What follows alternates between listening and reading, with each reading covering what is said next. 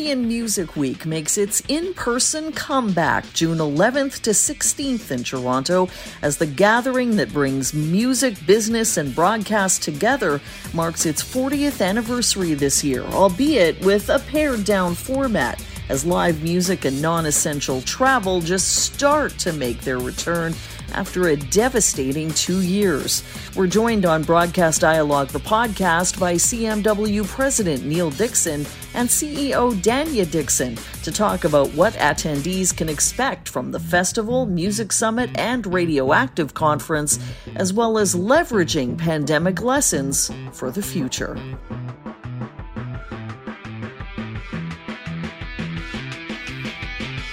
Hi, I'm Neill Dixon. I'm uh, president of Canadian Music Week. This year I'm celebrating my 40th anniversary of starting Canadian Music Week. So been a musician, a producer, a record company owner, agent, a manager, promoter. I've pretty much done everything you can in this sort of the music realm. And we started 40 years ago, we started Canadian Music Week because there was a, a need, there was a void. There wasn't many major conferences in the world, and certainly Canada was missing one. So we decided that we would get into that space. But also at the time we got into that space, um, the record was a partner of ours, and the record was the original broadcast dialogue. It was a trade paper for radio, really, radio and records, I guess. And we uh, basically had what I would say was a 50 50 conference back then. It was partially radio and partially the music industry. And it was small enough back then that everybody was in the same community and uh, it felt it felt more like a community. Over the years it's grown each area and still you know radio needs music and the music industry uh, now has other methods of uh, getting their product to their to their end user but they still value radio a lot so we still are running what I would say is a variation of what we, we didn't before.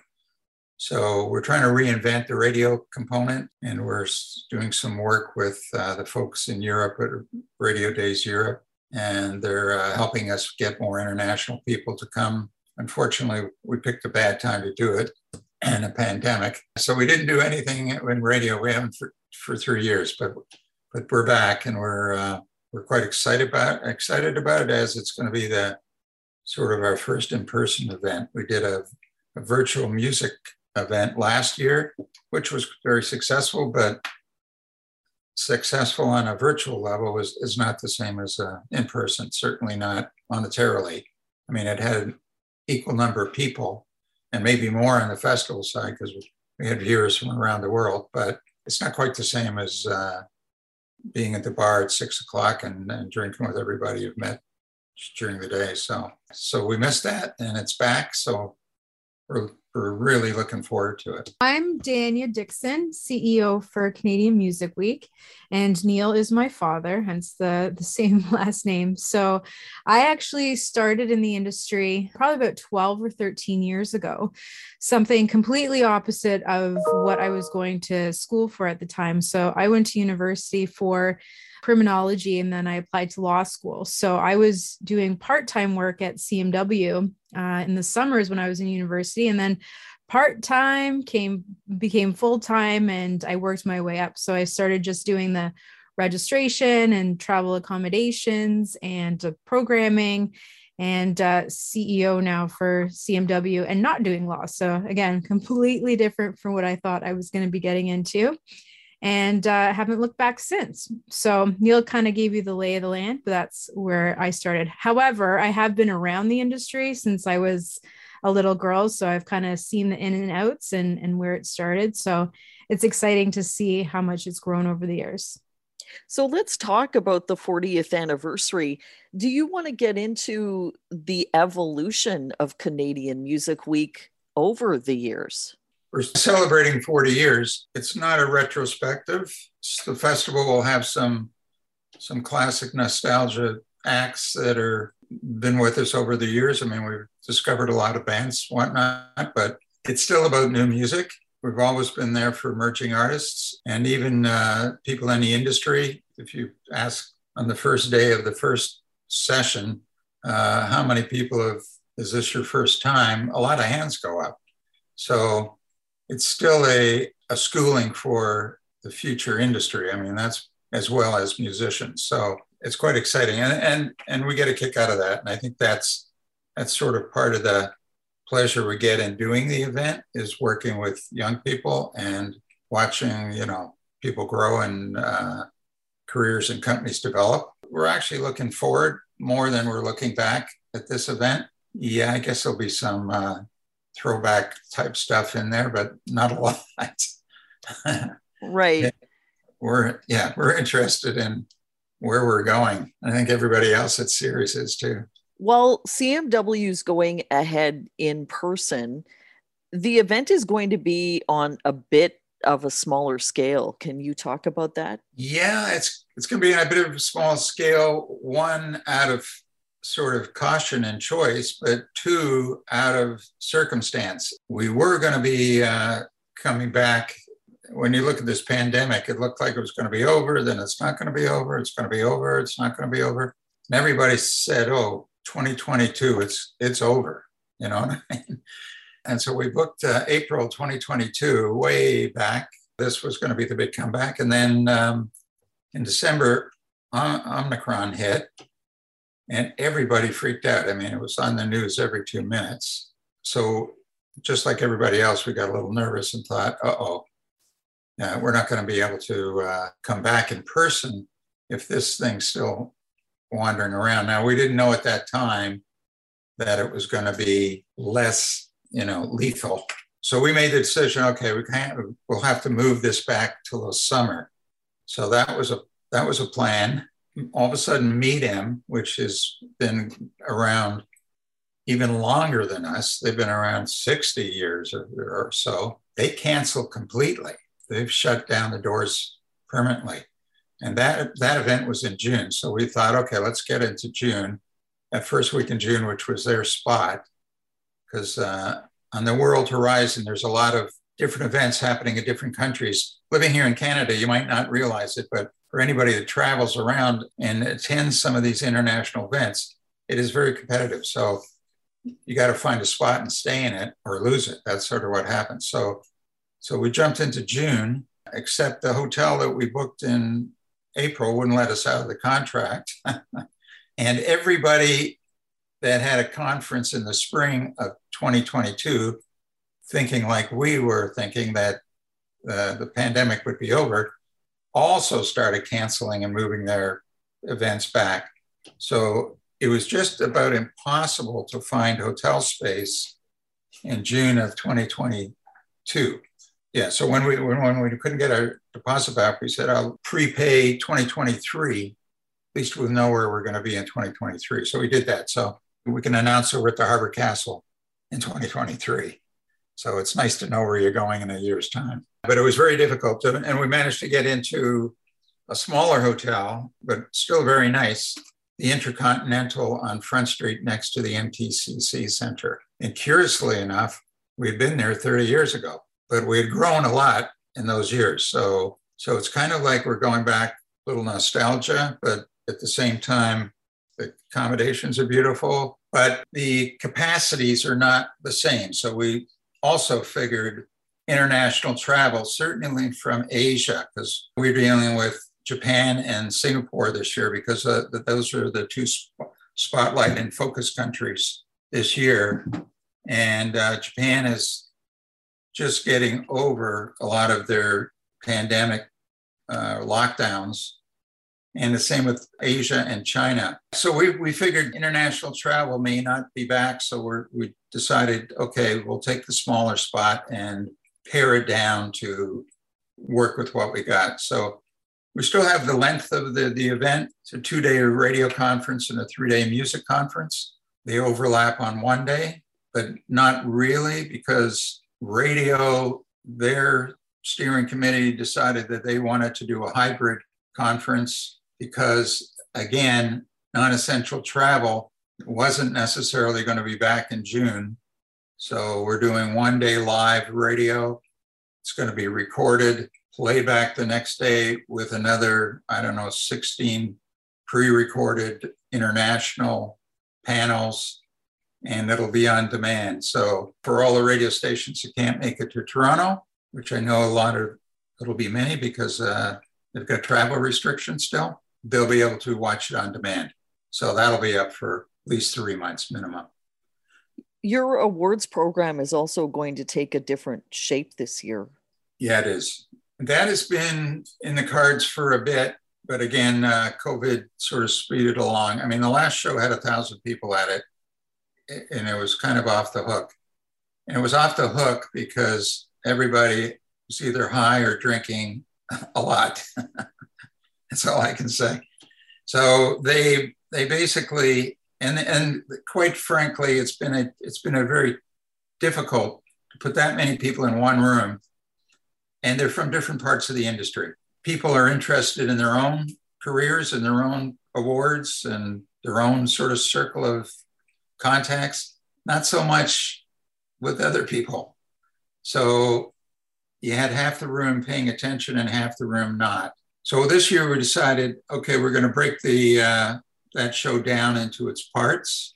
And we're going to have different sections of the industry that might appreciate being together, having an award show. So this year, there's there's three award shows this year that we're doing, and unfortunately, radio is not one of them. There will be some radio awards given out, but because again, we don't have the numbers we would hope to have. Those will be sort of sort of the bigger awards, and they'll be handed out at lunch. But they won't be uh, there won't be a an award show per se. The other award shows, we try to, in 2018, we tried a thing called the Sync Awards with the Music Supervisors Guild. They cross over into broadcast because, you know, every television show, every movie, every commercial on TV, even on radio, they all have music. That's what that's all about. But that also covers major labels and, and the indie labels, and that also covers publishers. Then it also co- covers songwriters and creators. So it's quite a group of people that have very similar interests that they can celebrate and get behind. So that show is going to be on Thursday night, and, and it's going to be between uh, five and seven. There'll be sort of cocktails and hors d'oeuvres, but there won't be any substantial food because people, when they get into town, usually plan dinners and uh, and then go to clubs right after. So we've sort of put that in at the end of the day. So um, nobody misses anything or we don't compete with anything important. Same time of day the uh, the following day is the live music industry awards. Of course there was no live music industry for two and a half years. So a lot of the awards that are in that show are morphing into some of the things that people had to pivot to.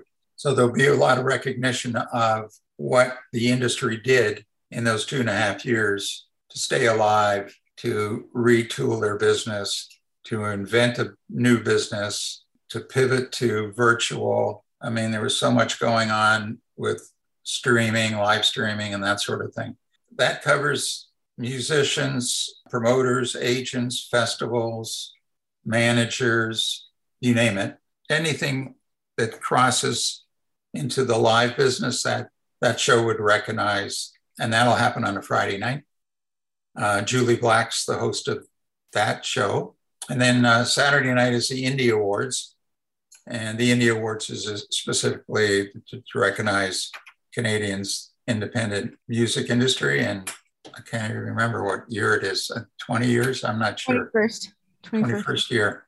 So you can imagine there's been some big success stories of the 21 years. So they, they all come through that award show because everybody has to start somewhere. And they usually start as an indie. So it's kind of exciting to see the next generation of superstars in their infancy. Right. So I want to get Danya in here. Do you want to talk a little bit about what's planned for the the conferences on both the music industry side and for radioactive the future of audio. Yeah absolutely. So i'll start with just the music summit and then i'll delve into radio. So what we've done this year is divide the various sectors of the industry into tracks. So the first day we'll look at everything from you know social and music tech streaming ar vr that kind of thing. And then we'll dive into our Global Creator Summit, which looks at publishing, licensing, songwriting, um, what Neill was touching upon earlier, our music supervisors. So, looking at uh, music placement in film and games and TV and advertising. And then the last day is our live touring summit. So that's when we usually have our producers panel and our agents panel and our managers panel and our, our festival panel and the list goes on. But it'll it'll take on a, a different kind of I guess, vibe this year because we're going to look at recovery in the live music space. And then going into radio, we're going to be looking at podcasting, which has been huge over the past couple years, traditional digital. Bunch of keynotes are coming in. We have James Cridland and Caroline Beasley, Fred Jacobs, some really top names in the, the radio sector. Um, we're going to be looking at value in a data driven digital world the agenda is jam packed. So we actually just sent out our press release a couple days ago, so you can see the full lineup for both the in-person sessions and the virtual sessions online on Radioactive. And basically, the the theme is the future of radio, the future of audio. A lot has happened since you had an in person radioactive over the last three years, and you've already touched on the accelerated move to embrace these digital platforms. But how much of that influenced your programming lineup on both sides of the conference this year? Well, a lot has changed in the last couple of years. I mean, we had to pivot to kind of a, a, virtual reality last year for our conference and that gave us some expertise in the space so it's it's changed the the dynamics just in terms of well for both artists and for people in the industry. And that's kind of what the discussions are going to be about in the overall programming, how we've pivoted, what we're doing now, how we recover, and how we move forward. So, I mean, the COVID had definitely brought some challenges to the industry and it decimated other sectors, but it's taught us a lot as well. So we're going to use those, you know, those learnings and use those to our advantage and add those things to our toolkit. The music festival element of CMW traditionally spanned about 30 different venues. How is that part of the event coming together? Again, there's some challenges there because a lot of our venues got lost in the transition, I guess, and they're coming back slowly. Now they're back open again fully, but it's probably been the, the most challenged of all industries because they were just they were forced to shut so, as many businesses were, but in particular, you know, they were fir- first to close and last to open. So, we lost a number of venues. Again, the touring plans has been pushed back, international tours and whatnot.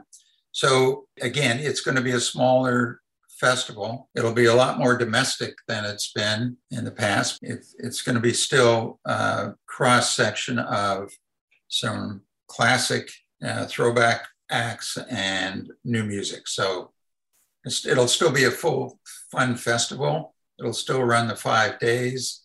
It'll be in the downtown core. Are you able to drop a few names and and how many venues are we talking about? Like maybe 10? We're programming at least 10 venues for sure, but no, there'll be more than that. And a lot of our acts, like I say, are applicant acts. In other words, you don't have to have a hit record to get into the festival. You just need to be good. So they get juried, and if they make the grade, then uh, then they're in there. There's not going to be as many marquee acts either. So that's, I mean, that's another thing. It's it's it's going to be a lot more um, beginning and uh, medium level acts. I honestly think people just want to get out and see live music again. Mm-hmm.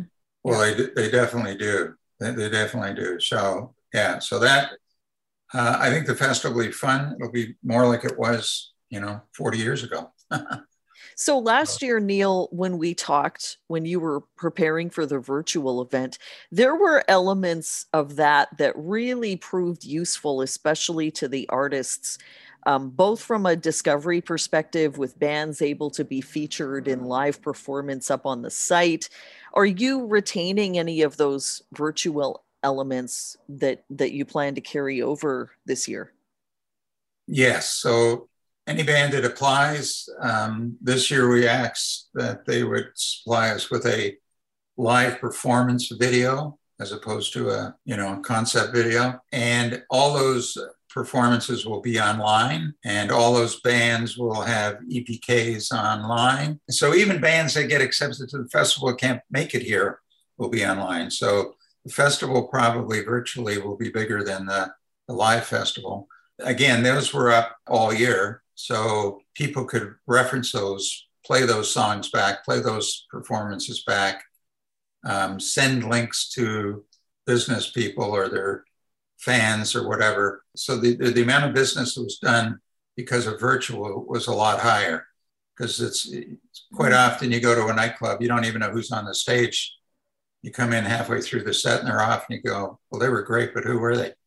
I mean, now that stuff lives, will live on the site and it'll have contact information how to get a hold of their agent, their manager, their publicist, their record label, etc. That again stimulates business because you, you've got the tools that you need after the fact as opposed to uh, the usual hangover. Yeah. And you can't uh, be in 10 places at once. So when you have all those showcases kind of going on at the same time throughout that week, this helps because you can go back in time. You can see that one band that you missed because you you had the dinner, you had to see another showcase or whatever it is. So it's it's good in that sense. You can I mean, you don't have to cram everything into your three or four day schedule. Now you can kind of watch it back at your leisure as well. Yeah, that was always a challenge. I understand you have a number of 40th anniversary live concert events that you're going to stage in multiple cities to mark CMW's milestone. Yeah, that's kind of exciting too. And we're, we're when we were talking with the industry that you know the the venues they needed the shows early in this sort of recovery time period. So we decided to do three concerts. We'd do more if we could, but we're doing uh, Montreal, Toronto, and Vancouver.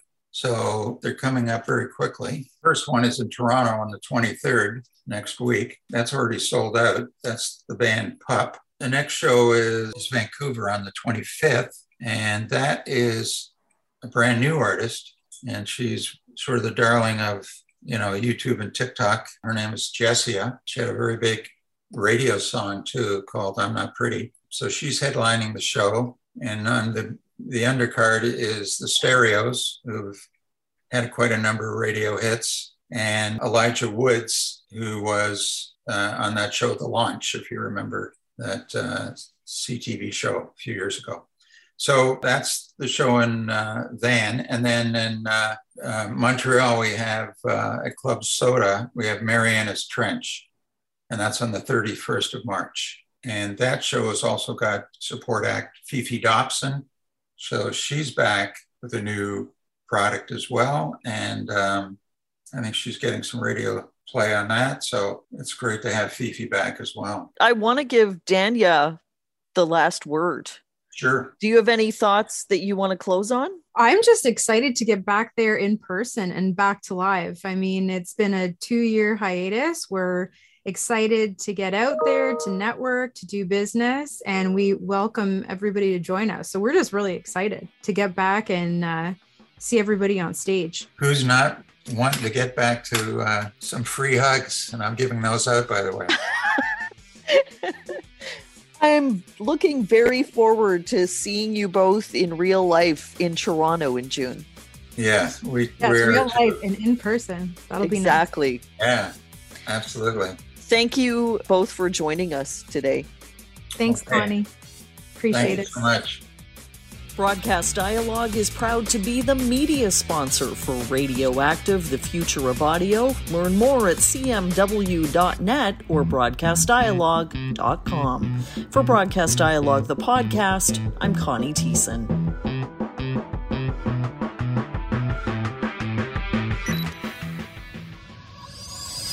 Listening to Broadcast Dialogue. For more information about the podcast or to receive exclusive access to our weekly briefing about the Canadian media industry, visit us at broadcastdialogue.com. Don't forget to like us on Facebook, connect with us on LinkedIn, and follow us on Twitter and SoundCloud.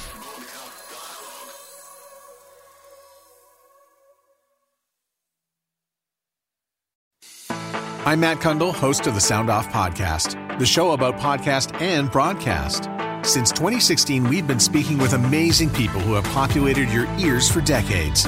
Legendary broadcasters, research wizards, talent experts, podcasters, voice talent. Almost 400 stories, all for free. Subscribe or follow the Sound Off Podcast on Apple Podcasts, Spotify, Amazon Music, or at soundoffpodcast.com.